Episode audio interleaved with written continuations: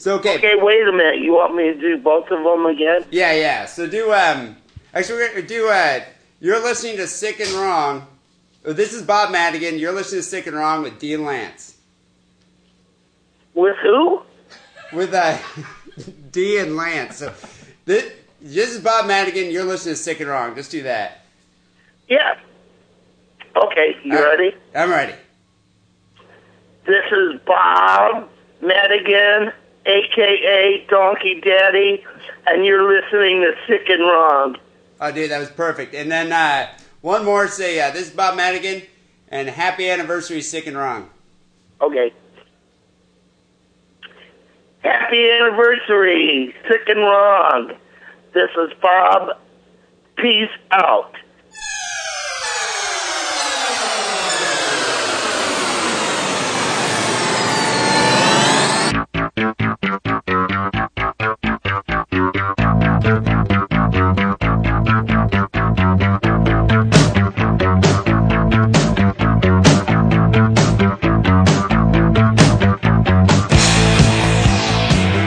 This is Sick and Wrong, the world's source for antisocial commentary. Brought to you by adamandeve.com. Good evening. Welcome to Sick and Wrong, the world's source for antisocial commentary. I'm uh, one of your hosts, and the only host this week, D. Simon. Um, as you might have heard last week, Wackerly went to Hawaii for quote unquote work. Yeah, right. Seriously, work. Who the fuck goes to Hawaii for work? You know, I, I I have this like image in my mind right now that he's just on the beach right now with like some kind of like uh, pineapple flavored drink, just drinking a penis colada with a Hawaiian tranny hooker. Uh, we'll call her Uklak the Mock. But um, but yeah, he he's like, oh, I have to go there for work, so I can't do the podcast next week, man. You know, um, it's tough. And I was, I don't know. I've, I've never had a job that allowed me to travel. The only job I've ever had that that that sent me somewhere was when I was working in Chicago, and they sent me to Milwaukee. It's just not the same. Milwaukee. Who cares about Milwaukee? Although I did get to go see the MGD brewery, and that, that was pretty cool. But yeah, not as cool. So anyway, Wackerly's not going to be on the show this week, but he'll be back next week. And instead, we have a guest host in the studio, um, Brian M. Clark. What's up, Brian? How's it going, D. Simon? Um, Brian's the author and founder of uh, one of the founders, I think, of the site unpopart.org, and uh, and uh, the author of uh, several different books. And so, uh, thanks, Brian, for uh, subbing the show here. No problem. I, I will do my best to uh, try and live up to the high standards set by Lance Wackerly. Yeah, the, Um, the high standards of uh, of this show. I don't Yeah, think it'll be gotta that do- difficult. What's that? I don't think it'll be that difficult.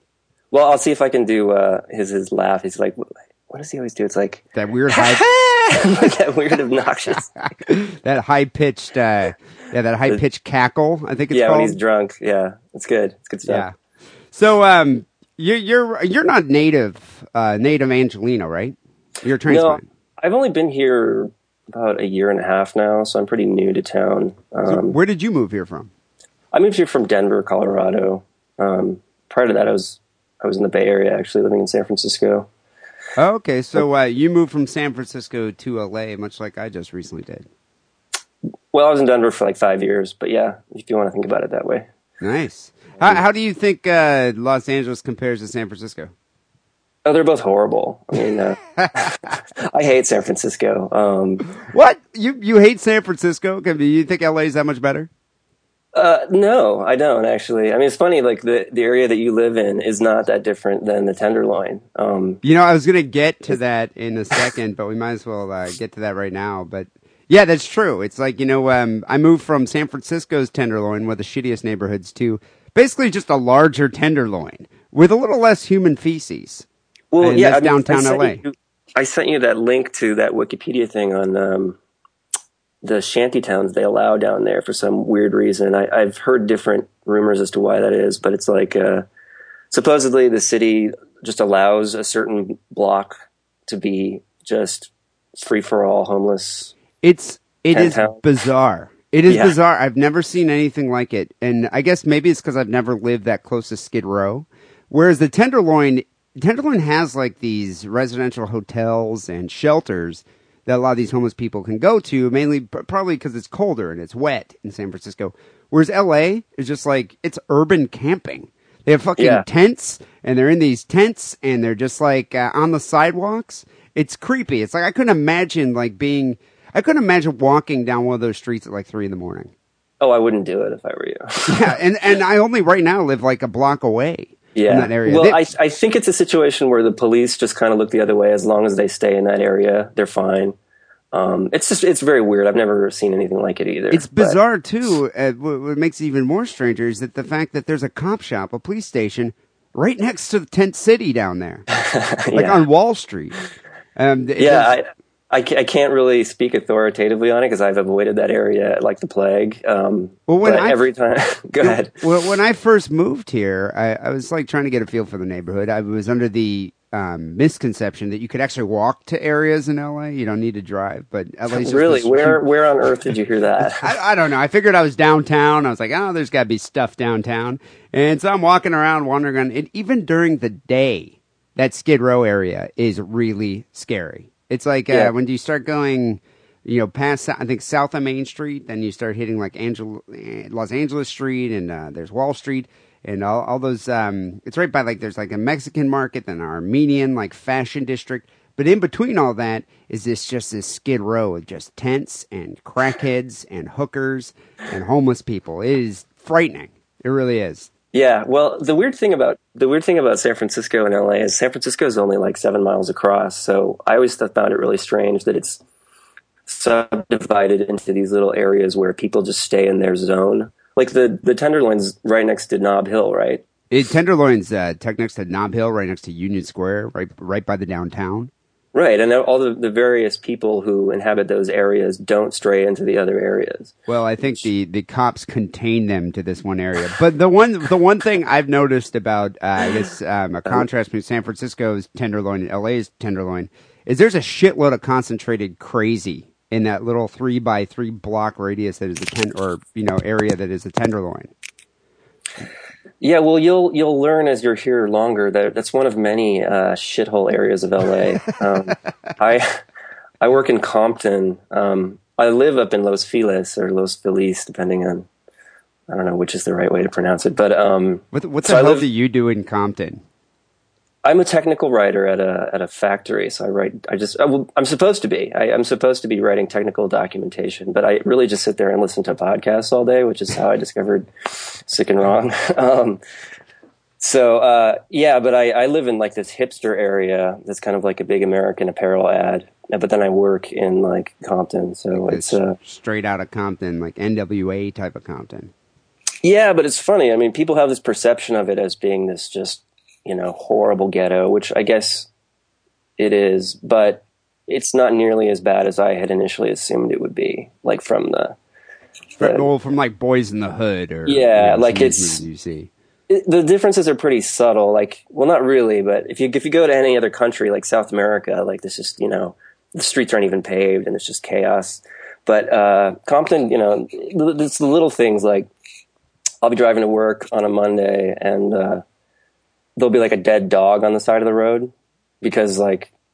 The, Compton is pretty some much ghetto guy shot it. no, well, Compton's all basically it's it's basically blacks and Mexicans, and um, the black people tend to have these gigantic monster dogs, and the Mexicans tend to have these tiny little Chihuahua dogs, but they're always running around all over the place, and so they'll just get hit by cars. But what's odd is like it'll just lie there, so it'll be there on Monday on the side of the road, and then it'll be there on Wednesday on the side of the road. Because And- animal control doesn't want to venture into Compton to move it. It's just nobody cares. I mean, it's just no one even calls it in. It's just a dead, another dead dog on the side of the road. So just little things like that. Or, or there's a place, there's like the, the factory that I work at, there's a, uh, a neighborhood right next to it of these quaint little old houses that were probably built in like the 40s or something, um, with white picket fences. But, you know, the neighborhood isn't what it was back then. And there's this one house, I got to take a picture of it. There's this one house that has a white picket fence, like, you know, about three or four feet high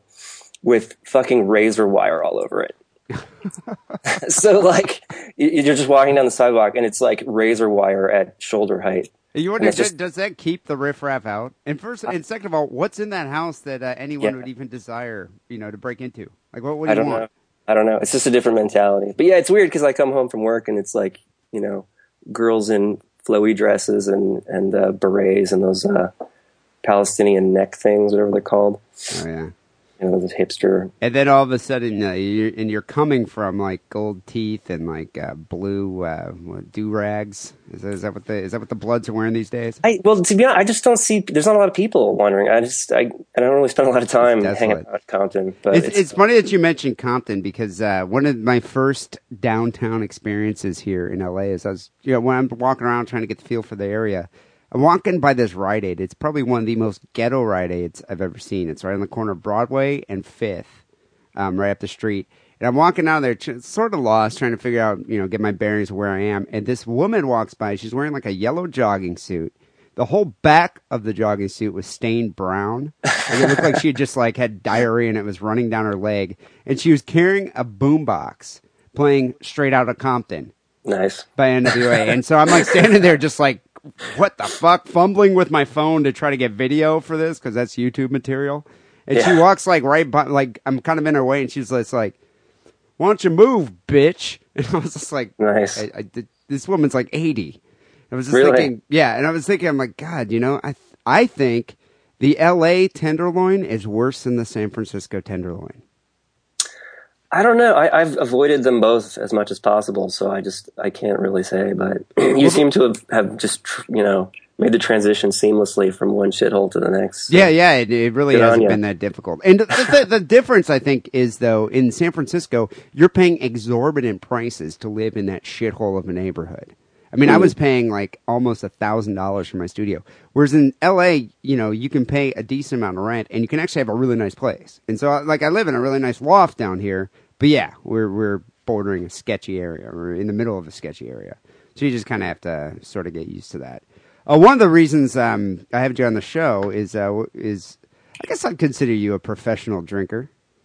Um, Yeah, I uh, well, I write for Modern Drunkard magazine from time to time and interview people for them, and uh, I am pretty much drunk every day at some point. So and, and you just sustained a uh, drinking related injury. Am I correct?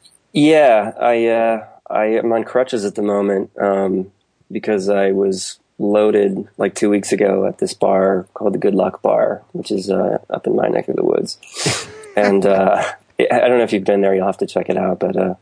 It's like themed like this old um, Asian opium den. So there's like It's called the Good Red- Luck Bar.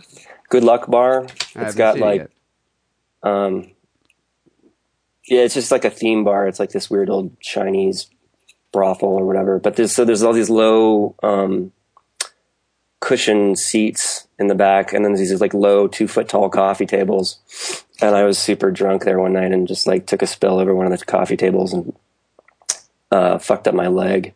Wow. So did I- you break your leg? I mean, are you are you wearing a cast right now? well, this is the fun, the funny thing is, uh, I, I woke up the next day. I had no memory of this, and I, I didn't break it, but I did, I guess, uh, because I, I was so drunk. I just I didn't even remember doing this. And then two days later, I had this pain in my leg, and I started like getting paranoid and thinking like, oh fuck, I have like bone cancer or something. Why do I have? Because I, I didn't remember sustaining any injury. See, now that is a is a hallmark of a professional drinker. Yeah, yeah, pretty much. So and then I had I was in the in the shower and I saw this big bruise on my leg and it just kept growing. I was like, oh shit. And as as I was walking like around like every day, it just became more Walking more. or hobbling. well, so that's the thing that it took like a week before I started not being able to walk right, and then I was like, fuck, okay, I better go get this X-rayed. So I went into one of the hospitals um, around here and uh, got it X-rayed. And, and but when it was fun, I went into the intake, and the uh, the nurse was like this super flaming gay guy who was. Uh, he's like, "What did you do?" And I was like, "Well." I think I fractured my leg. I don't know. I'm not sure. I just need to get it x-rayed. And he's like, you mean you broke your leg?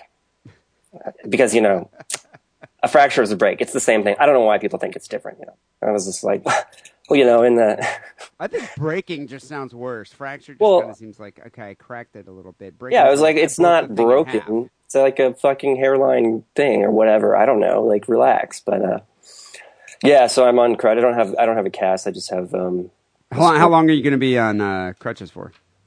I don't know, like two or three weeks or however long it takes. Totally sucks. But at, at least it's, that doesn't like necessarily impair your drinking abilities. Like you could still, you know, go out maybe crutch to a bar and just kind of sit in one place. You're just not as mobile.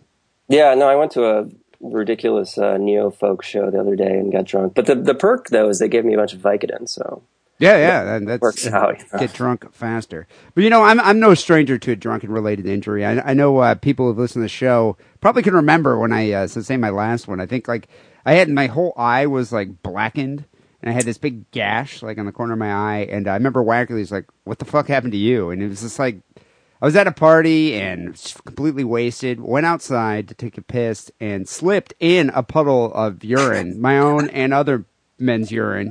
And then I was like, you know what? Screw this. I'm going home. You know, once once you commit like a faux pas like that, I'm like, I'm done. So I went home, and then I was trying to take, you know, how like drunkenly trying to take your contact out, and I dropped on the ground trying to pick it up, stand back up, and smack the cabinet door of my um, like medicine cabinet above my sink. Just gashed my face open. Put Oh. like to, like tried to put like a band aid on it. Went to bed, and I, when I woke up the next morning, I'm just covered in blood. I'm like, what the fuck happened? Yeah. whole eye was black. Oh, dude, it was terrible. And then you gotta, you gotta go to work, and then everyone's asking like, so what happened? Did you get in an accident? Yeah, I've been like, having that conversation all week. It's Yeah, like, don't uh, you love that? yeah. No, you had one of the first sick and wrong episodes I ever listened to was you. You were relating some crazy drunken story about like falling asleep on the toilet, masturbating or something. Oh yeah, yeah. It's really, really amazing. That, that's another like high point of uh, the life of D. Simon. Yeah, I'm really proud. I'm really proud of that. I wish uh, my mom listened to this show. She'd be uh, she'd be so proud to have a son like me. But I thought it uh, was great. I thought it was hilarious. uh, believe me, I'm not the only one out here that's listening to this show that has has had that happen to them before. Um, before we get into that, uh, just a quick question about uh, some of your background. Um, Unpop, uh, unpopart.org. Is that site still around? What's going on with that? Um, no, it's been offline for like a year. I was like, we had to, we kind of, Shaun Partridge and I, um, and Boyd Rice all came up with that together back in 2003 and launched it in 2004. But it's been down and Sean and I have been kind of like, um, dragging our heels on getting it back online because we had a, we had this, this graphic designer come up come up with a bunch of new logos and things and we had a web person do new web design stuff. So, So w- explain the site though. Is it like a forum just for artists, or you know, what, what, what, you guys sell artwork on it and essays? What was it exactly? uh, originally it was just kind of a, the concept was we were, to me, it was just like this big fun prank really, but it was to start an art movement, archiving all this stuff that was kind of going on in the nineties. That was, um, things like Boyd and Jim Goad and, uh, Adam Parfrey were doing and some of the stuff Sean was doing. And then just kind of getting more of that from all over the web and putting it all in one place and calling it an art movement. And it, it worked for a while. We did it for a few years. It was really fun. Um, and then it just Did it sort of of implode, or did it become like too like too difficult? Because a lot of times with uh, websites, especially collaborations like that, you're one person's doing all the work. It's kind of like a band. One person's doing all the work, and they're just like, you know what, you guys are fucking slackers. I'm sick of doing all this shit myself. I'm done. Is it something yeah, like that, that? that's pretty accurate actually. Um, I was I was running the site. I, I had an online store that I ran with it too, and I just kind of got as time went on. I, I sort of didn't do anything with it. Like I probably should have organized an art show or published a book on it or something. But I was doing. I was working on another book and running a record label and working from home and just doing all this other shit. And then eventually, there were a few people that uh, were involved but weren't involved. They were just kind of passively Just contributors. they were like lending their names to it, and we were using their stuff, but they didn't really give a shit, and they weren't really actively doing anything. And then um, about a year and a half ago, it was very much like one of those band things where people who kind of maybe weren't best pals at the beginning eventually decided they didn't like each other anymore. And And people so, start- so now it's making a comeback. You guys are kind of redesigning the site, and uh, it's going to be back up. Yeah, well, I mean, uh, it's been down. I, I we it's it's ready to relaunch. I've just been too busy with other bullshit in my day to day life here in LA, just trying to struggling Uh, tooth, tooth and nail to like get by in this retarded town. But um, yeah, I mean, I, I might relaunch it after this um, show goes online because as good a reason as any. Well, I'm sure a lot of our fans, uh, I know a lot of fans uh, love Boyd Rice. You wrote a book, uh, or edited a book, right? Standing in Two Circles, collected works of Boyd Rice. And Yeah, um, yeah. a couple of the other, other books that you have are they available via the? Well, they probably will be available via the Unpop site, but you also have your own site, right? yeah, they're all on Amazon. I just do. Um, I don't really have a store on my site, but I have links to the. So go check it out. Fuck all you motherfuckers by uh, Brian Clark. What will really happen in 2012? And I'm not going to ruin anything here because you should read the book and you can find out what will really happen in 2012. And then also uh, Standing in Two Circles, a collected works of Boyd Rice, which actually you sent me a copy of those, so uh, appreciate that. Um, yeah, no problem. so hopefully uh, Unpop's going to be back up soon, and uh, yeah, people can definitely go check it out. So, uh, Brian, you know, uh, you you as I mentioned before, um, you know, being a professional drinker, I'm sure you are familiar with a lot of LA's dive bars. And when I first moved here, you recommended two books for me to check out. Um, one called Los Angeles' Best Dive Bars: Drinking and Diving in the City of Angels, and another one called uh, Bizarre and uh, another one called Bizarro, which was just about LA's uh, bizarre attractions. And so yeah, I, it's actually it's called L.A. Bizarro, but yeah, they're LA both Bizarro. they're both good. yeah, I actually uh, picked up uh, both books and have been kind of making my way right now through the Los Angeles Best Dive Bars. Because one thing I noticed about downtown, there are a few fine drinking establishments down here. But um, but this city, and I kind of want to get into this in a bit. But this city is just just full of just like there's so many bars. I mean, it's such a large, spread out, um, urban setting that there's just so many bars all over, and people I think have a misconception of what LA the LA bar scene's all about. I think people think it's all about like Paris Hilton and glitz and glamour and guest list and all that, but no, actually, it's uh, I'd say the a major portion is about like Bukowski type of bars, like the Frolic Room, which is on the cover here of this bar of this book. And uh, there's a lot of bars, a lot of dive bars out here, a lot of bars I haven't checked out yet.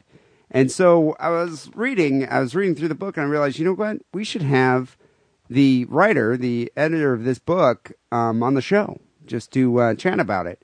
So, because she seems to be the definitive source of the Los Angeles dive bar scene. Her name's Lina Lecaro.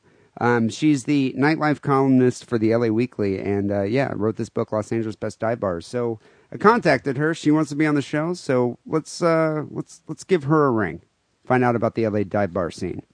Before we give Lina a call, though, quick word from our sponsor, Audible.com. We've kind of been uh, sort of not really ignoring Audible, but um, not promoting them as heavily as we should because it was Valentine's Day, so we're using Adam and Eve. Um, but Audible.com is the internet's leading provider of spoken audio entertainment, information, educational programming. People, Audible offers over 80,000 hours of audio programs. You can listen whenever, wherever you want, just like the podcast you're listening to right now on your iPod player. Um, Audible has over a thousand science tech titles and 1,100 science fiction fantasy titles. Get a free audiobook download when you sign up for a free trial today. So go to audiblepodcast.com slash diddle, and Wrong's code here, and get your free audiobook.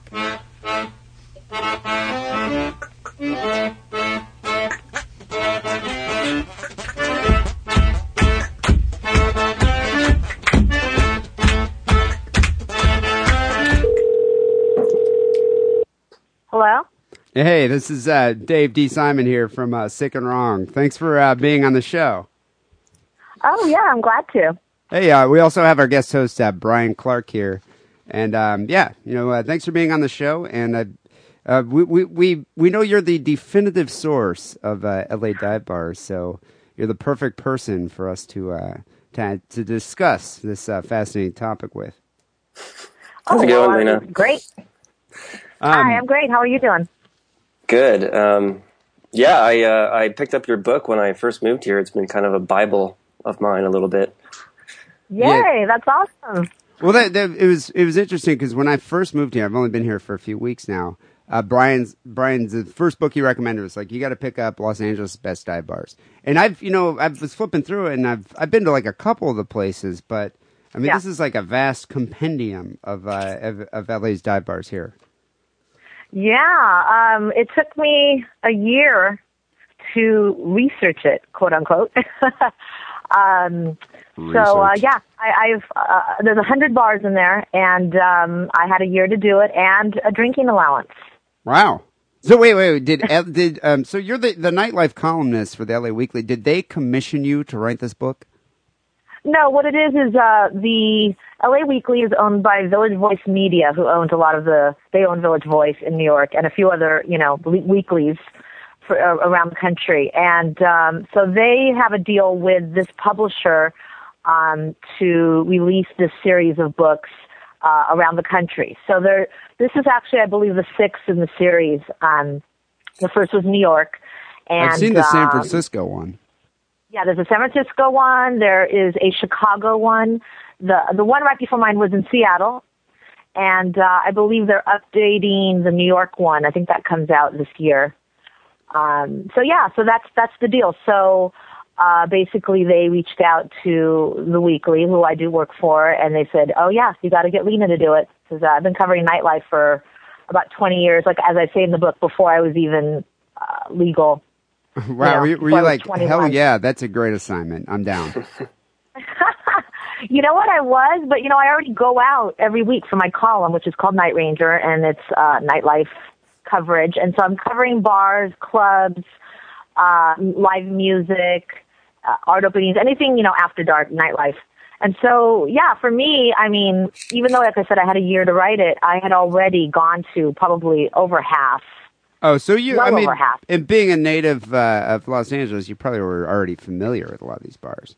Oh yeah, that's what I'm saying. I mean, I was either I had, I had either regularly attended half, I had probably already at least popped into what eighty percent, and then the other twenty was new ones. You know, I put out the word to friends and things like that.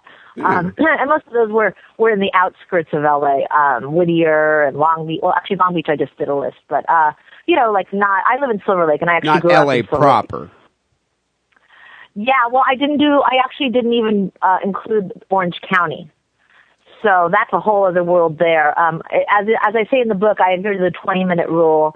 If it took twenty more than twenty minutes out of, you know, the, what people think of when yeah. they think of LA, Hollywood and downtown LA, those get a lot of focus. But um, if it took, yeah, well, that's the thing too. Traffic, forget it. You know, it's with, even without traffic. Uh, Exactly. If it was more than, I, I did some outskirts. Uh, definitely some of the spots I mentioned in the valley, the San Fernando Valley, will take you, uh, you know, with traffic much longer than 20 minutes. But, um, yeah, I just kind of, I had to make some decisions, definitely. There were more to be included for sure in the outskirts, but ultimately I picked the ones that I thought, um, would be most interesting, interesting and also I try to mix it up too. There's some that are really, you know, downright dangerous to go to, and then some that are just, you know, tourists go there and uh, they're not too bad. So Yeah, I wanted to mix it up, you know. I want, I want to get into that, but uh, but but first, actually, just a, a general question here. Do you think L.A. is a big drinking city? I mean, compared to some of the other cities in California, but also uh, nationwide. Do you think L.A. is like a big drinking city? Well, I do, sure. Um, you know, it's interesting. Obviously, there's the two a the two p.m. I'm sorry, two a.m. curfew, uh, and so we're not. And that's the thing people say. You know, in L.A., we're not used to. There's not a lot of after hours scene. There is some, but it's not like Vegas. I, Yeah, I wouldn't yeah. say it's as big of a drinking. You know, obviously Vegas is up there. Um, but yeah, I, would- I think we are. I think we are. I think the bar culture here in Los Angeles is a huge part of of our nightlife. Well, I think um, people tend to know. have a misconception though of LA's nightlife. I think everybody has this. I think from like TV and uh, Yeah. you know Gawker, TMZ, stuff like that. They they think it's all about like guest lists and glitz and glamour, Paris Hilton Right. type of thing. But it's not Exactly. for the most part. I, I would say like the majority of bars out here are more like Bukowski type bars. Yeah, um, I actually mentioned that in the intro to my book. That you know, I mean, let's. I do cover that part of LA nightlife as well, and it is a huge part. And especially now, uh, if you go to Hollywood Boulevard, uh, other than you know the bar that's on the cover of my book, the Frolic Room, uh, and that's why I actually picked that one because uh, it's it's an old bar and it's something that the, the neon is amazing and uh, it's something you notice driving down Hollywood Boulevard. But I would totally say that, that stands is out. true. Yeah, it stands out. It's next to the Pantages. So, um, but it's you know it and maybe a couple other bars in that area are the exception, and the rule is what you just said: the velvet ropes and the guest list and the swank pits. You know, um, Drai's at the W, and every day it seems like a new uh, velvet rope bottle service. You know, Totally. Fancy schmancy, And paparazzi standing is there. outside. Yeah, exactly. So if you're going to go on, uh, on a Friday or Saturday night, drive into Hollywood, that's what you're going to see. And maybe just because it is more audacious, that is what. Well, obviously it's the glamour. You know, people that don't live in LA, they don't care about you know some drunk, some old toothless drunk at some dive bar. It's more exciting to see you know the celebrity aspect of it. So I believe that is a big part of LA nightlife as well. But I think that this other world uh, is a big part of it too, and it just doesn't get as much attention. You know? Exactly. Well, it's also the the preferable part. I mean, I, I I would much rather drink at a dive bar and spend far less money and have a nice time than deal with any of the Hollywood nonsense. You, you can be just as entertaining. I mean, the characters there are just, uh, yeah, exactly, more fun. And you know, some of the upscale bars. Uh, I actually I mention I try to mention drink prices a lot in the book, and the upscale bars you can get a, a vodka cranberry will can easily go for fifteen dollars. yeah, it's insane. yeah, the cheapest uh, vodka cranberry in my book is three dollars. But on average, these the dive bars in general probably charge you about five. So, so tell me, So- Lina. Tell me, Lina. Yeah. What in your in your opinion? And I think uh, you you kind of touched on this in the intro of your book as well. It's a contentious topic because I think everybody has their own opinion on this matter. What defines or constitutes a dive bar? Yeah, that's the, the the toughest question of all, and I Yeah. felt actually almost nervous about tackling it because very divisive. I do. Yeah, it really is, and everyone seems like all you got to do, like I said in the book, is if you even go on Yelp, which is a popular site where people put their ratings, people can have people. You see people having arguments about it, and I, I kept that in mind, and I talked to people about it. But bottom line, I just had my own criteria, which I do have in the book. There's a list there that I had, um, but in general, in general.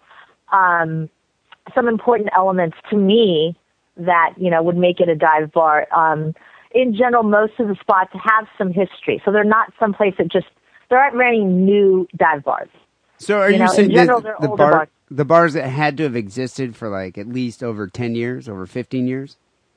Um, I didn't I didn't put a specific uh, number of years, but yeah, I guess actually now I think about it, most of them have. And there's a few that I included that have been, you know, that are really old, but new owners took them over. And so that's a whole phenomenon too of people buying these bars and, and just totally redoing them and taking the soul away or gently redoing and still keeping some of the soul, in my opinion. So um, I, I included some of those as well. But yeah, most of them are old, and there's a sense of history there. Um, you got a mixture. You know, some some people say if hip people go to the bar, it's not a dive bar.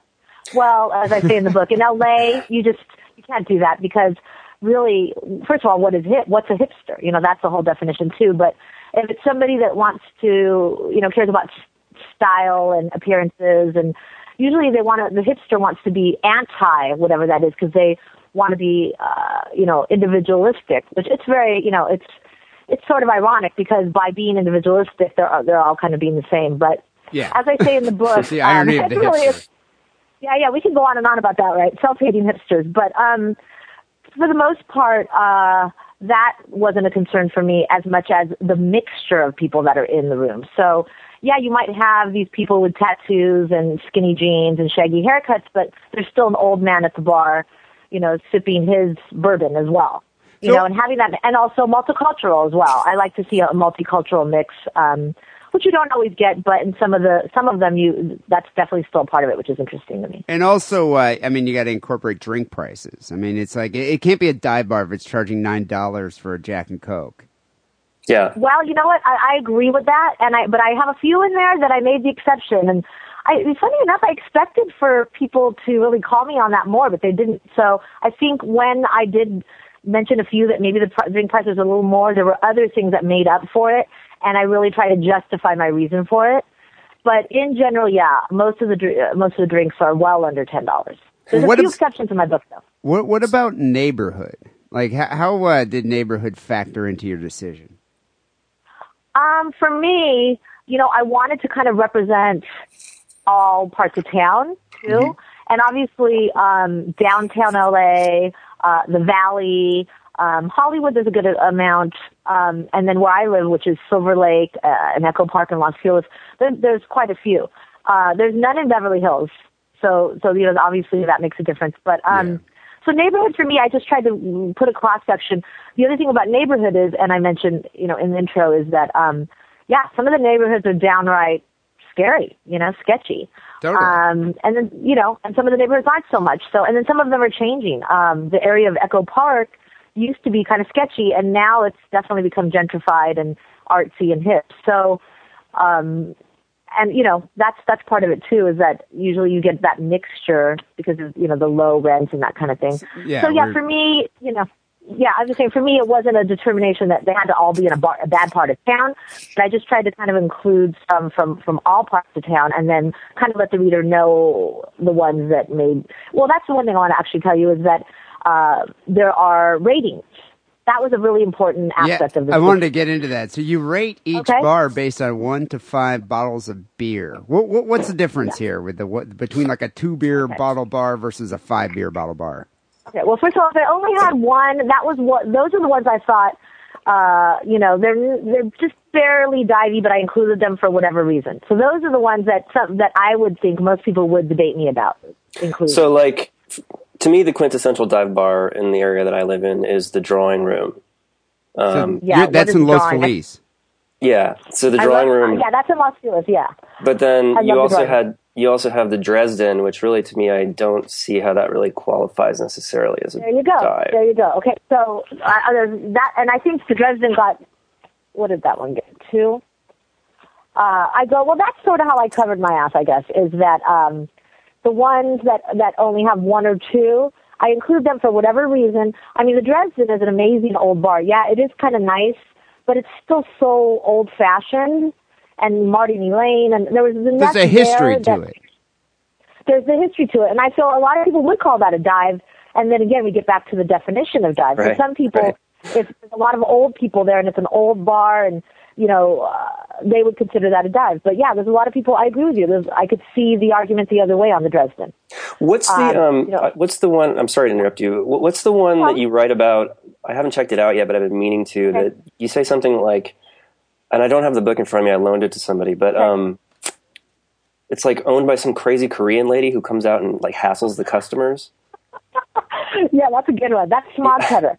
Uh, The where- smog- what neighborhood is that in? See, that's that's that's the other thing too. It's difficult with qualify explaining neighborhoods because there's these overlapping areas. Oh, So that's sort of like the edge of of Silver Lake going into Hollywood, sort of East Hollywood, I guess you would call it. Um, it's sort of so yeah, between kind of Silver Lake and and and East Hollywood, I guess you would call it. Um, it's on Virgil, off of Santa Monica Boulevard, um, but not not Santa Monica, West Hollywood. So. Um, yeah, that one's great. That one has a, a, an amazing history, and um, yeah, you walk in there, and basically they say you have a, a, a two drink minimum, and if you're sitting there not drinking, let's say you go, a lot of people do birthday parties there because it's a good one to take over. They have karaoke. If you go there, let's say for a birthday party, and you don't drink. They, they, I've known people to be asked to leave. Wow. really so want you to she, so Yeah. she's she's she monitors how many drinks you're having. Yeah, they mo- they monitor, and um, if not the owner, then the the, the bartender, uh, bar, female bartenders that are there. Uh, yeah, they'll do that. It's funny. It's funny to watch. Um, sometimes if they like you, maybe not so much, but it's definitely the experience of most that um, they'll note how many you know that you've had your two drink minimum. So so Lina, And you, uh, oh, the other funny thing, that real quickly, on that one, Smog Cutter, is that the prices sometimes change. So On a sometimes they'll say it's you know five five to six dollars for the same drink in the same visit. Nice. Okay. Yeah, That's great. So, so Lina, Yeah. you said you reviewed over a hundred bars here, and um, yeah. in your opinion, what what neighborhoods do you think has have the best dives? Like, because I'm new here, I've only been here a couple weeks. Where do you think Okay. if if I want to go out and find like the best, the highest concentration of dive bars in a single neighborhood, where do you think I should check out? Okay. Well, see, part of that is, and I do have a list here, and I'll tell you the list. But you know, this is it. Really, kind of depends on what you're looking for too. If you really are the type that want to see crazy characters and you know just really have dirt cheap drinks, that's one thing. If you want more history, then that's another. You know, so it really kind of depends. But uh, my list here, I'll just kind of tell you my list really quickly, which is a mixture of some in Hollywood, um, Silver Lake. Actually, I mix. I actually try to in my list represent all parts of town. So, um, Frolic Room, which is you know historic old spot, uh, has that amazing sign in Hollywood. I feel like that's a must go to. I I love the Frolic. I've checked that out. The main reason I went to the Fro- there used to be a Frolic Room One, right? Frolic Room One and Frolic Room Two. Yeah, well, what happened was Frolic Room One is the original, which is still there, and then they opened the second one, which I mentioned too. Um, in the like, I believe it was late '80s, early '90s. Um, they closed that off. That's Oh, that okay. closed. Um, but yeah, so the original Frolic, just for history, if you're in the Valley, Foxfire Room is just a quintessential Valley dive. Really interesting mix of people. Um, it gets loud and rowdy, but not scary, and it's just a fun, lively atmosphere. Cheap drinks. Um, if you're in Culver City, Backstage Bar is super fun. Yeah, it's called the Backstage. That one again, I could see people saying, "No, that's not quite divey, that di- that divey," but um, it just has a great atmosphere. The drinks are great. Um, they do karaoke on certain nights, which is always entertaining. In Hollywood, also on Cahuenga, which is now you know one of the hottest streets, pretty much for It's like a hip street, bars. though. Yeah, yeah. Well, there's a club, uh, bar called the Burgundy Room, which is a real like kind of punk rock, rock and roll dive bar. Been there forever. One of my favorites to go there all the time when I'm in Hollywood. I, I dig Um, Burgundy. Burgundy actually, the same owners used to own uh, the Ruby Room, which is in Oakland. And Oh, it's a- I've, cool. That I've might have been been- there. Yeah. Go ahead. Oh, sorry. that's awesome. Well, that might be the original owner. Um, I don't know if it's the guy that owns it now. oh, okay. I've been through, through a few different, um, and it's really dark, which I love. The Chris, uh, lit only by Christmas lights, you know, so we love that. Um, Kibitz Room is a lot of fun. That's uh, the bar that's adjacent next to Canter's Deli on I, Fairfax. I love Canter's. Of course you do. Yeah. Yeah, Canter's is awesome because it's open 24 hours and it's really fun late at night. But I would definitely recommend Kibitz um, as an atmospheric Kibitz, the Kibitz room. It's right Okay. next door. Um, let's see what else I got here on Good. Yiddish name for a bar. Did you ever make yeah, it down definitely. to uh, to Ferns in Long Beach? No, I didn't include anything in Long Beach. Uh, um, just because that was sort of my cutoff, and I know there's some great ones there. Um, so, I, but I do have a list if you want to explore Long Beach and South Bay, and then I included a list. Um, so yeah, another one that's amazing is called Frank and Hanks, um, uh, and that's sort of in Koreatown area. Great old bar owned by a older woman that kind of works there every night, and it's near the Wiltern Theater, so a great place to get drinks after cheap drinks after um, catching a concert. What What's Uh, the the one down stop- there? What's the one down there that's kind of got a nautical theme? I think it's called like the something Bounty. oh, What? HMS HMS Bounty. Yeah. Oh, HMS Bounty is yeah in the book. That one's great. I like going to that one during the day because then it's just all elderly people. it's a lot of fun too. Well, you you can and you can strike up a conversation and really interesting stories and history. At night, it definitely gets more hip, but the kind of hip person that is into kind of more retro culture, Okay. you know, right. which is which is fun and interesting as well. But um, yeah, love HMS Bounty. That's in the book. Yeah, I and, dig that uh, place. another one of those. Yeah, one another one of those historical spots that's uh, a must go to. Um, let's see. There's a fun one in Santa Monica called Chez Jay, which is also a little restaurant, and that has uh, Frank Sinatra used to hang out there, and um, it's great. And the, yeah, it's a really really fun, and the food's actually really good there too, so that's fun. And then I have Rustic Inn, which is right across from Drawing Room, so you may know of that one. Oh, I've been there. Yes. sure. That's a fun one. Great hot wings. You know, a lot of these have food, and the food is good too, so that's always fun. It's not just Um, pickled eggs and uh, and uh, it's just, it, but they actually have real food. They have a kitchen. Real food. They have a kitchen. Yeah, I would say uh, a good fourth of twenty five percent of the book, the bars have food, and and a lot of times it's actually pretty good. Uh, another So- thing I mentioned in the book that's interesting is um, free food. There's, there's a lot of bars that literally give you free food. So, Lina, what is, Yeah. in your opinion, what's the scariest bar here in LA? Because I live a block away from this bar that I found just uh, totally independent of your book. I didn't even know. I just was like, wow, this place looks great. It's called King Eddie's. And I Oh, went, I went in there just on my own volition, and I was like, "Wow, this place! I could probably get killed here, and uh, Yeah. or maybe get hepatitis C from drinking out of their glass. I'm just going to order a bottle of beer and just keep to myself." So, i- is that a scary bar in your opinion?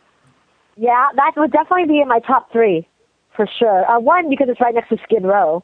Yeah. But that's what's interesting about like see downtown is a perfect example of an area where you know two blocks you know east it's just you know really frightening and then two blocks up it's it's nice boutiques and you know downtown is in the midst of this gentrification right oh, now yeah, you can feel the um, gentrification down here. Yeah, you can feel it from looking one direction to the other, you know? Mm-hmm. So um, yeah, so but definitely King Eddie's is one of the ones. Uh, when I went there, I went there with my husband, and um, even though I was sitting there with a man, I had men coming up to me and, and saying things to me. You know. Yeah. So, you know, that's that's the funny thing, and lots of lots of uh, missing teeth there, and um, you know, I mean, I I don't know if you when you've gone in there too. The other thing about it is it always smells like cleaning solvents in there. It Like totally does. Cleaning. Yeah, like disinfectant. Disinfectant, yeah, exactly.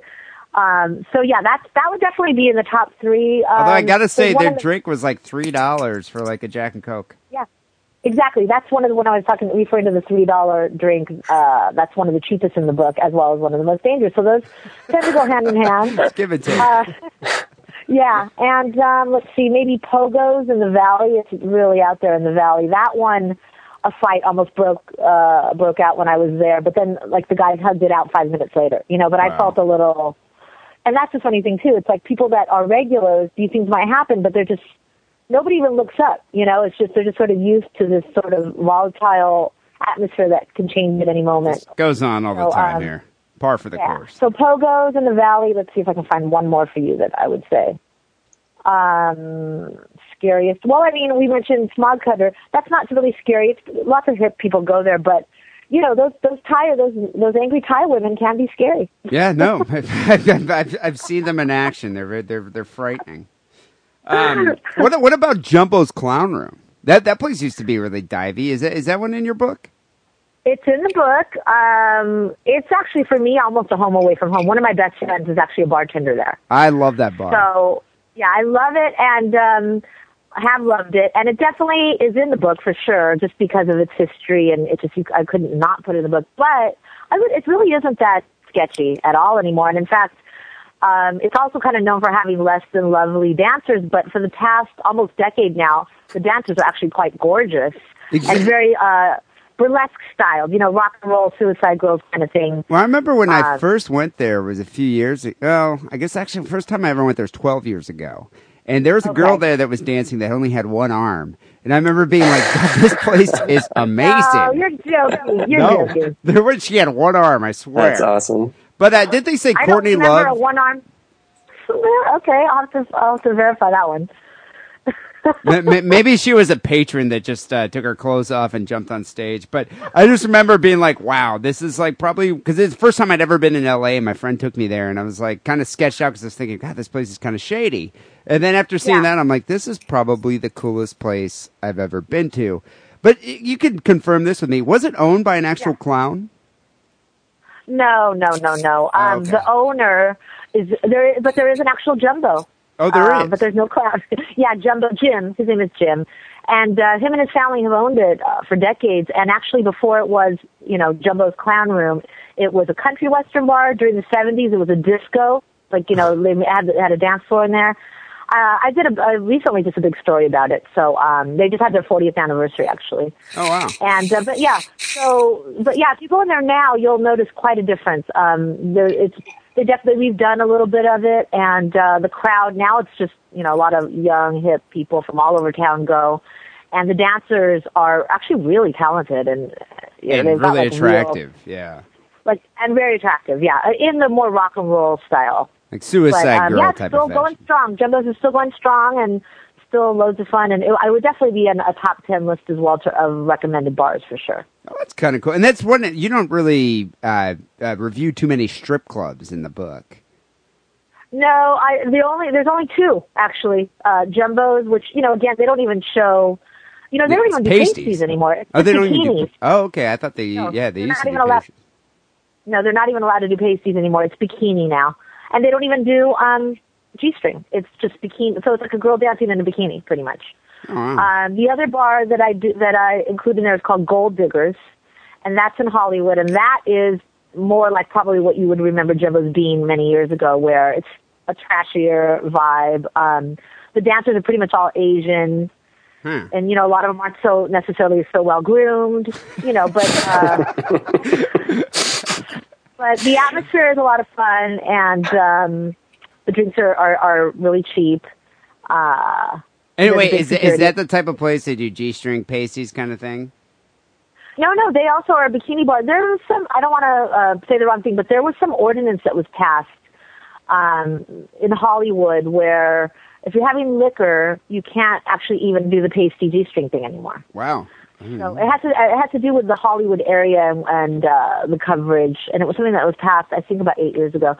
So if you're going to have liquor um, in these part in these certain regions of LA, you can't uh, show much skin at all, and that was passed. So uh, the real strip clubs, I'm not sure about like Body Shop up over there. That might be because it's on the west side, but um, I definitely know with Cheetahs, which is in Silver Lake. I didn't include Jumbos and um, Gold Diggers. They really, it's just they're just bikini bars now.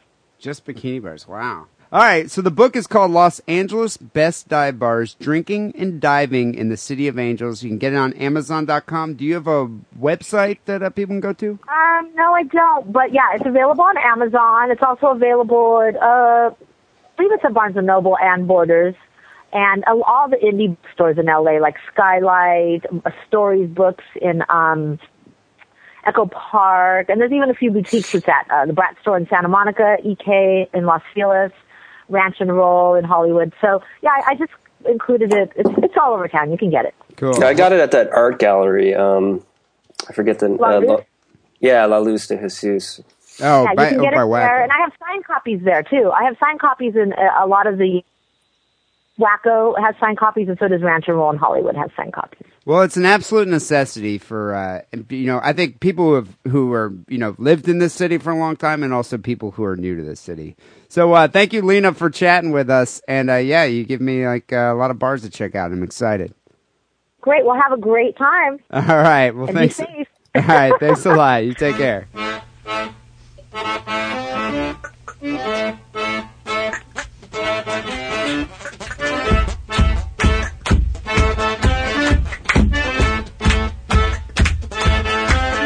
So wow, uh, she seems definitely to be the definitive source of the L.A. dive bar.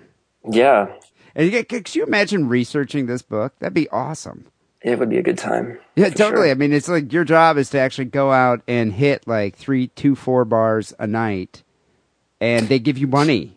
You have to it. take a lot of notes. You do, know, you, do you think they paid for Betty Ford clinic afterwards, or uh, did you have to pay for that out of pocket? I'm not. I'm not sure. I wonder. Yeah, they'll have to in the fine print of the legalese there. I'm sure that's covered. You know, uh, there are like I've seen the one in. Um, it, it, what's interesting enough to what's interesting to me is like I've always lived in cities that I live in Chicago. I lived in uh, San Francisco. I live in L.A. now, and I've always lived probably within like a block of at least two bars that are mentioned in one of these books. In San Francisco, the book on the, the bar on the cover is called The High Tide. I was a block away from that one. In Chicago, I used to be right next door to, to Tuman's Alcohol Abuse Center, which uh, actually has completely changed now. But at the time, it was just like, you know, $2 shots. It was just a really gnarly bar. I was like a couple blocks away from that one. And now, yeah, I'm right by uh, the, uh, the King Eddie's, which is just a very sketchy place. Yeah, that, I've never heard of that. It sounds dicey though, for sure. Oh yeah, no, it's it's extremely sketchy, and they have food there, but I've never been one to eat uh, bar food at a bar. Yeah, if it's free, it's always kind of a little suspect. Yeah. Have you ever been? You know, uh, speaking of Hollywood, and she mentions that, like, and that, that's what that's what's interesting to me is, uh, you know, the way she developed her criteria how to rank these bars, uh, or what what defines a dive bar, because it is a contentious topic. Everybody has their own opinion.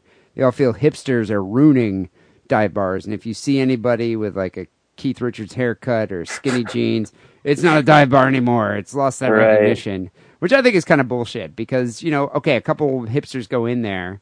Um, is it is it, is that that big of a deal? I mean, the majority of people there are drinkers that drink there every night. What if, what if you go in there Well, Wednesday night? There's no hipsters. To me, I think it depends on what time you go. Like a di- any bar is a dive bar at three in the afternoon. You Yeah. know, it's just old guys just nursing their drinks, just geriatric drunks. You know, which is really what a dive bar, the Should essence be. of a dive bar. But yeah, I mean, any, anywhere in a major city like LA, I'm sure San Francisco is the same.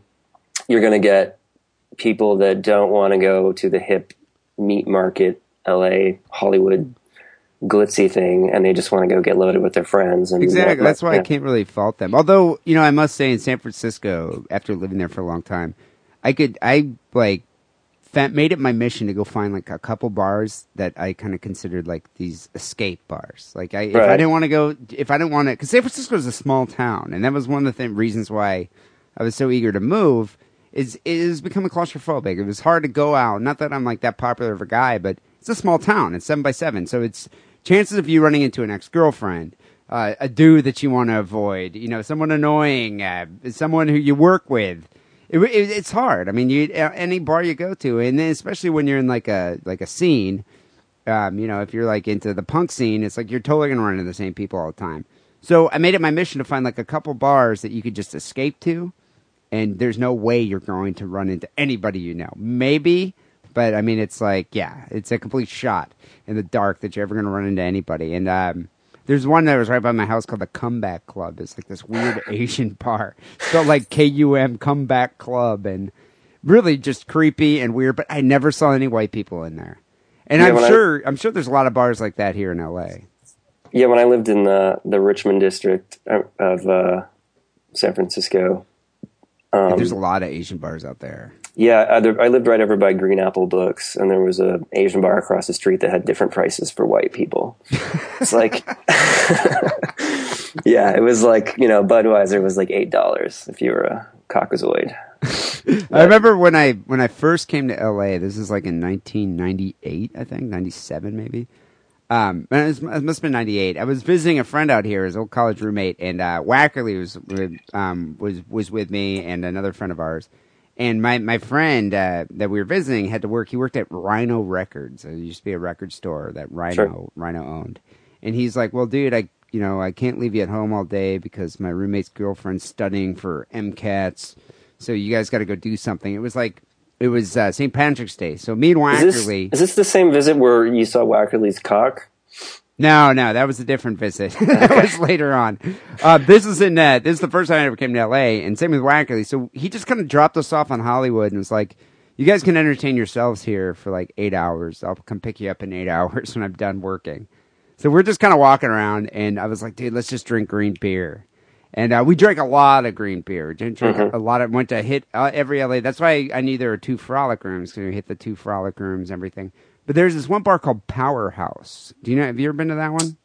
You know, I have, um, and I, I was super, super drunk and high on Vicodin, and I don't really remember. What, I don't- I remember my friends all really liked it, and they were all really excited to go. And Kind of it divey. That's what they said, but it it seemed like a sports bar to me at the time. I don't know. I was kind of out of it. Though. I don't remember exactly. It's right off of Hollywood Boulevard. I don't remember the cross street. Maybe La Brea. I'm not quite sure. Anyway, um, I don't even really remember the bar. We were so drunk at this point, but we were walking out, and I saw this crazy, insane homeless like bag lady wearing like garbage bags or something, screaming at people. And Wackerly was too drunk. to- I even pointed her out. I like, I was like, dude, check that out. And he didn't even see her. So when she walked by, I totally shoulder checked, and he fell over, knocked her down, and fell over on top of her. And this woman went fucking ballistic. She was trying to claw out his eyes, chasing him around. I pissed myself from laughing so hard. Wow. And then he like after like he ran up the street and like was finished. He walks up to me and, and like fucking punched me in the face. I was She just like, you? yeah. I mean, it was like a drunken punch, but How but- old is this lady? I don't know. She she was just some disgusting homeless lady that must have been in like her fifties or sixties. You know, there's a lot of people like that in L.A. that, that live down here that you know probably moved down here thinking that they're going to become some movie star, but ended up becoming a drug addict, ending up homeless, sleeping in a tent on the you know downtown L.A. and just completely divorced from reality. And this is one of those ladies. Yeah, he, he vowed revenge. He still has never gotten it, but I just remember Well- leaving that bar and being like, wow, you know, L- L- L.A. has some great dive bars. And as you can see, uh, Lina Lecaro um, put a whole book together of all the best LA dive bars. So um, go pick up the book, Los Angeles Best Dive Bars, Drinking and Diving in the uh, City Angels.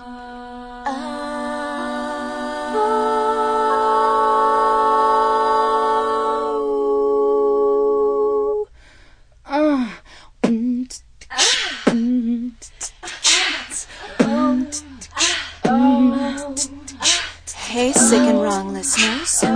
Want to add a little spice to your sex life? Go to adamandeve.com. You'll get 50% off your purchase, free shipping, two adult DVDs, and a product so sensual we can't even mention it on this podcast. No, no. Just type the coupon code DIDDLE upon checkout.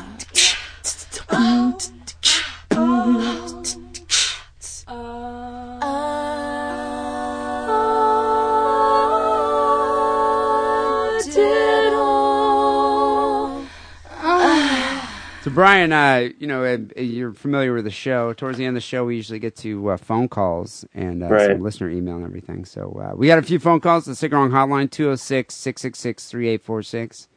And a couple emails. Uh, one one of the um, one of the uh, shows that we usually play here on uh, Sick and Wrong, um, I guess segments is what would be properly termed is the Is That Gay segment, and it's been a while since we've done Is That Gay. I don't know. I I I think we it had to have been like a couple months, maybe. Yeah, I don't know. You, that seems to be pretty sporadic for you guys. It, it Um, seems like we do my two cents more. But I, I was looking at my cache of uh, is that gay questions. I was like, you know what?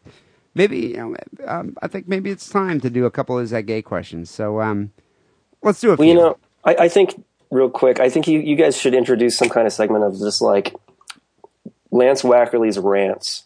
Like you- you have the audience write in questions, like just give him a subject and just get him to rant on his opinion on any particular thing. I, I think it would be great. I actually like that idea. You know, maybe we should do that. We're, we're gonna have to make a jingle though. But I, I kind of like that though. A Lance Wackerly rant and have people send in a uh, topic.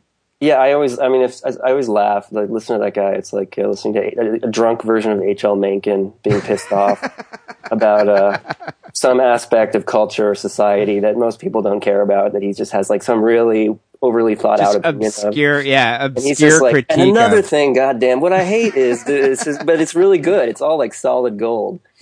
You know Like- what? I, I agree with you. Let's start this topic, people. We'll call it Wackerly's Rants, and uh, we, we'll, I'll make uh, I'll make some theme music for it. Wackerly's Rants. Starting next week, people send in topics that you want to hear Wackerly's opinion of. We'll call it Wackerly's Rants. I I'm like looking that. forward to this for sure. Anyway, So um, yeah, let's do some uh, is that gay questions because we got a few of them and a couple other emails. So uh, yeah, without further ado, here's the jingle for is that gay. I don't want to sound like a queer or nothing, but I think unicorns are kick ass. Is that gay? I just watched my brother jerk off. Is that gay? I'm at the urinal and this guy's looking over the wall. Is that gay? I don't want to sound like a queer or nothing, but I think you've got a really nice ass. All right, so the first question here comes in uh, via email. Uh, the guy named Bushboy writes us in here. He says, "Is it gay to go to the future and have sex with yourself and your future girlfriend?" What do you think there, Brian? you know, I this is yeah, It's kind of a silly question. yeah, um, yeah. That's gay. I, I don't know. I, I think. Um, I, you know, I guess I- he's assuming because it's yourself, it's not gay because it's you, but really you're still. well, there's a lot of assumption going on in this question. He's assuming in the future he's actually going to have a girlfriend. Right. Well, that's yeah. It all hinges on that. Which is So I think if he's actually listening to this show, he probably is not going to have a girlfriend. You know. This is my opinion. If he goes into the future and has sex with himself and his girlfriend, it's not gay. But what's probably going to realistically happen, he's going to go into the future and there's not going to be a girl there, so he's just going to end up fucking his future self, and that is gay. Yeah, he's just going to be 69ing himself. he's totally going to have, yeah, he's going to have his own cock and balls in his mouth. Yeah. And uh, that's that's pretty gay. So there you go, Bush gay. boy. Yeah, the, the, the question itself is kind of gay. So uh, you should um, question your sexual orientation, there, big boy. All right, we got a, uh, another one here from uh, Mike Bedford. Mike writes in, maybe you can give me your two cents or tell me if that's gay or whatever the fuck you guys call it. Uh, lately, all the movies I've been running have Viggo Mortensen in them. Maybe I should have canceled my Netflix subscription after Eastern Promises with its full on dong scene, but I kept going. Lord of the Rings, A History of Violence, 28 Days. I didn't even know he was in that. And then The Road came along with the From Behind ball shot. Please advise. Is it gay that I'm that I'm enjoying these movies? Keep it sick, keep it wrong. Mike Bedford. What do you think there, Brian? Well, I think that all depends on whether or not he, he only he can answer that question. It's whether or not there's movement down there for him when he sees Viggo Mortensen on screen. You know, then Well, movement can be attributed to a lot of different things. Like your cat could be sitting on your lap and it rubs you the right way. You know, um, your girlfriend could be cupping your balls while you're watching uh, Eastern Promises. I guess well, if your girlfriend's cupping your balls, you can watch anything and it's not gay. I mean, you can watch gay porn and it's fine. Like, so. I, I wonder. I mean, what, what is the deal though with Viggo's naked nude scenes? It seems like that guy's like totally like every scene. He's like, you know, I'll do this movie, but as long as you get a shot of my balls in it. yeah, I Uh, Why? I, I only remember the Eastern Promises scene, and I remember a girl I knew in Denver who was like really timid and shy and quiet and mousy, being like, "Oh my god, I would totally fuck Viggo Mortensen." I And, think like, it that's this- what. it had this big profound effect on her, um, which was kind of surprising to me. But um, maybe that that put him in people's minds, and so that's like his. But it didn't. I- I there's a lot of actors have had that though, like Tom Cruise or You don't see Tom. What movie you I can see isn't he Tom naked in some balls? movie? Walk or Brad Pitt maybe. I don't know. I just feel Viggo does an inordinate amount of nude scenes, and uh, I think he's I mean, trying to do it maybe to attract the younger girls. I don't know. I mean, uh, who knows? Uh, You know, is he going to be in the uh, the new Peter Jackson Hobbit movie? No, I guess his character wasn't in it. I didn't even know they were making one. Yeah, I I don't know. But if there's a nude scene in that, I'm done with uh, Viggo movies.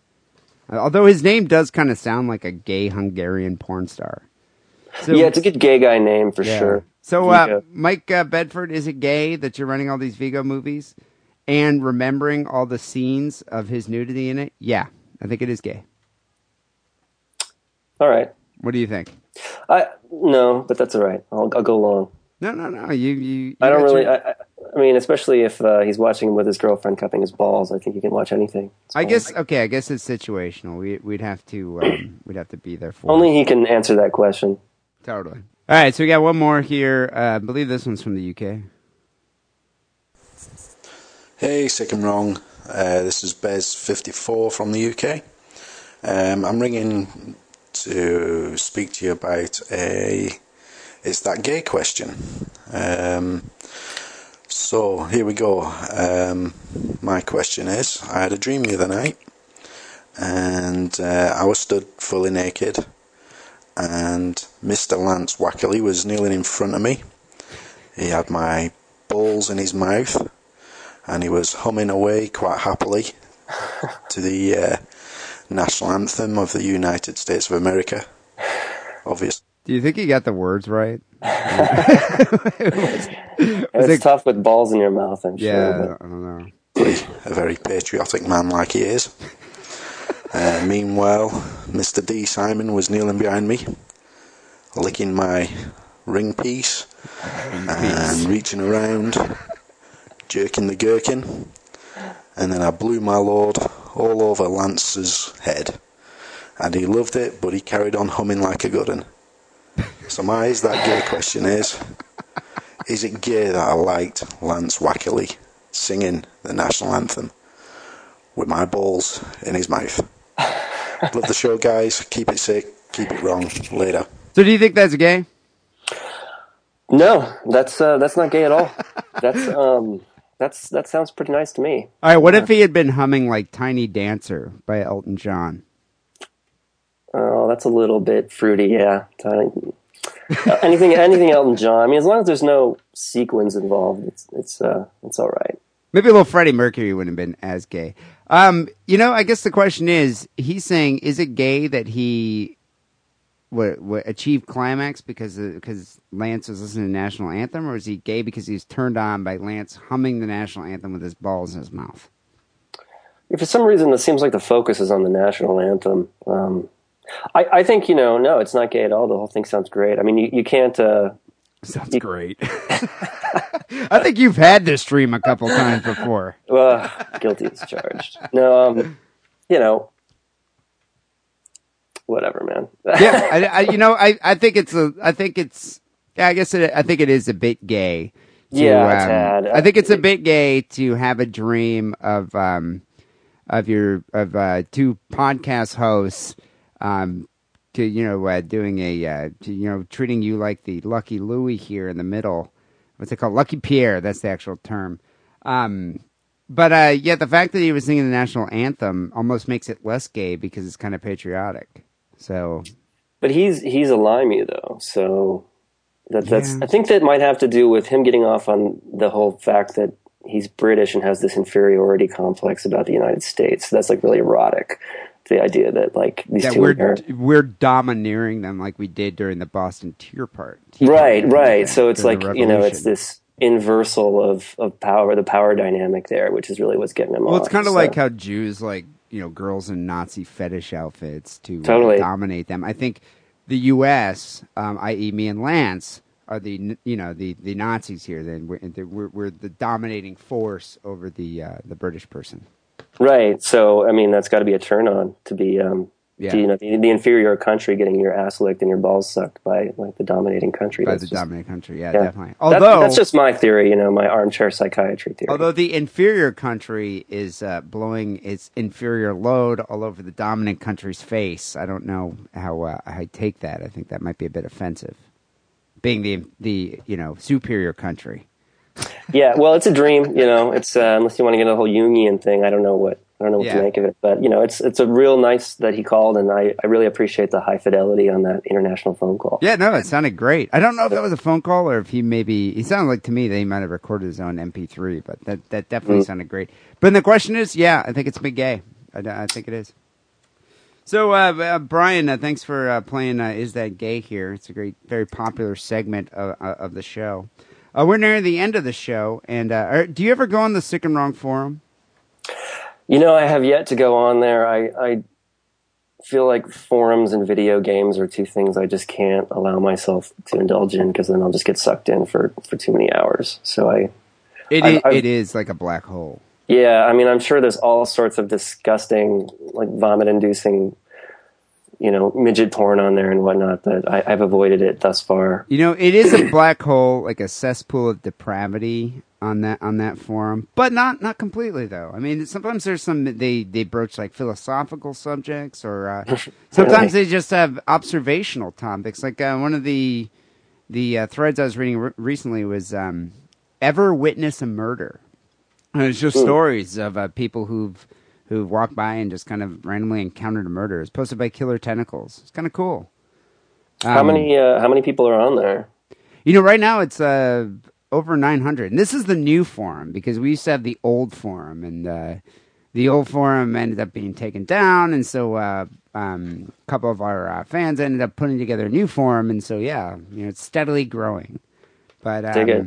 Yeah, it's it's pretty cool. There's also another thread I saw with um, one of the one of the members actually posted a big box of marijuana that he just found. He was proudly displaying it, and uh, it, it's just funny to hear all the other um, um, forum members just critique this big box of weed, saying it just looks like shit, shit Mexican weed. And yeah, everybody has their own opinions, and I think that's the beautiful uh, thing about the uh, the forum is the diversity of opinions and stories.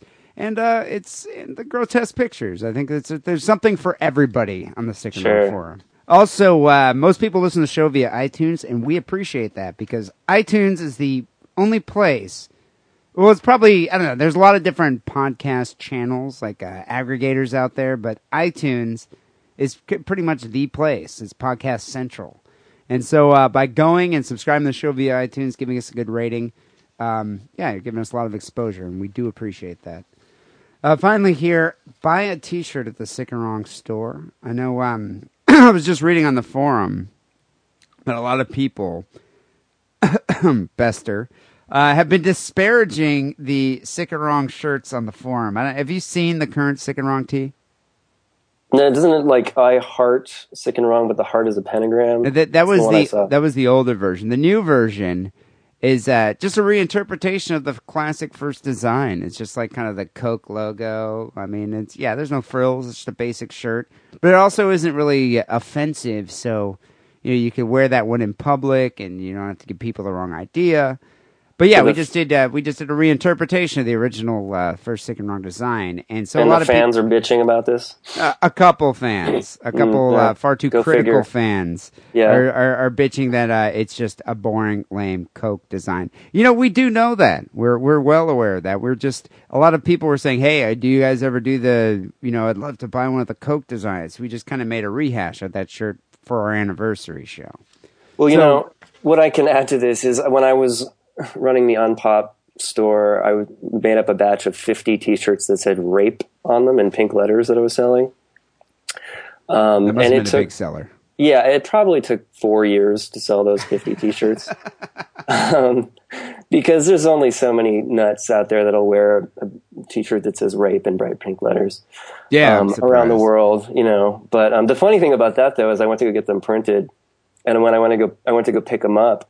The guy, this was in Denver. What color is the shirt? Black. Yeah, it was like pink letters on on a black shirt, uh, and it wasn't my idea. It was like me and Shaun Partridge, but it was just his concept. But um, so I go down to pick up the shirts, and the guy who was running the t-shirt printing place was like this skater activist kind of guy, and he was like obviously really sketched out. Like he'd agreed to it online and taken my money, but then when he had done them, he like had, was having some moral quandary about it, and he so he was like, "What are these for, man? I just like for like a." A bachelor party or something. You're like, it's for my rape gang. I just thought. I mean, it's just funny to me that his mind is that much more that much more twisted than mine. To think like, yeah, um, it's a, it's for a bachelor party of like fifty. You're guys like, I just want to make it a yeah. It's like I want to make an offensive shirt, but it's like, well, what did that guy think that you're like? Well, it's for my rape gang. Yeah, we no, it's just go just to around be an and rape and kill. Just to be an asshole and just sell obnoxious things to people that like that. The, the sick and wrong Coca Cola shirt really isn't all that offensive unless maybe you're Coca Cola. But um, apparently, uh, some people were ragging on the current design. Well, you know what? We only have a few left. I actually really dig that design, and it's an interpretation of a classic, a reinterpretation of a classic. Also, go to the Cafe Press store, and uh, we have sundry other designs there. People go to sickandwrongpodcast.com, click on store, and buy a tee today. Finally, here, sick and wrong song of the week. I actually chose myself. I wanted to pick something that was uh, apropos, you know, something that was topical and related to today's show. And there's so many good songs about drinking, but here's one of my favorites. You know the band Sloppy Seconds? Sure. Punk band. Shut up and pour me a drink. Nice. And I think uh, that's kind of most people's attitude when they go to a lot of these dive bars here in LA. So we're going to end the show with Sloppy Seconds, Shut Up, and Pour Me a Drink. Thank you, Brian Clarke, for uh, being on the show and subbing the show today. Thanks It's for been- having me. It's been a fascinating one, and uh, yeah, I'm gonna look uh, look forward to Unpop launching the new site. It's unpopart.org, right? Yeah, take it. Thanks. All right, we'll have to check that out. People, we'll be back next week with episode 266. Till then, take it sleazy. Fuck you. Give me a bottle of booze. Here's my dollar. Suck my dick.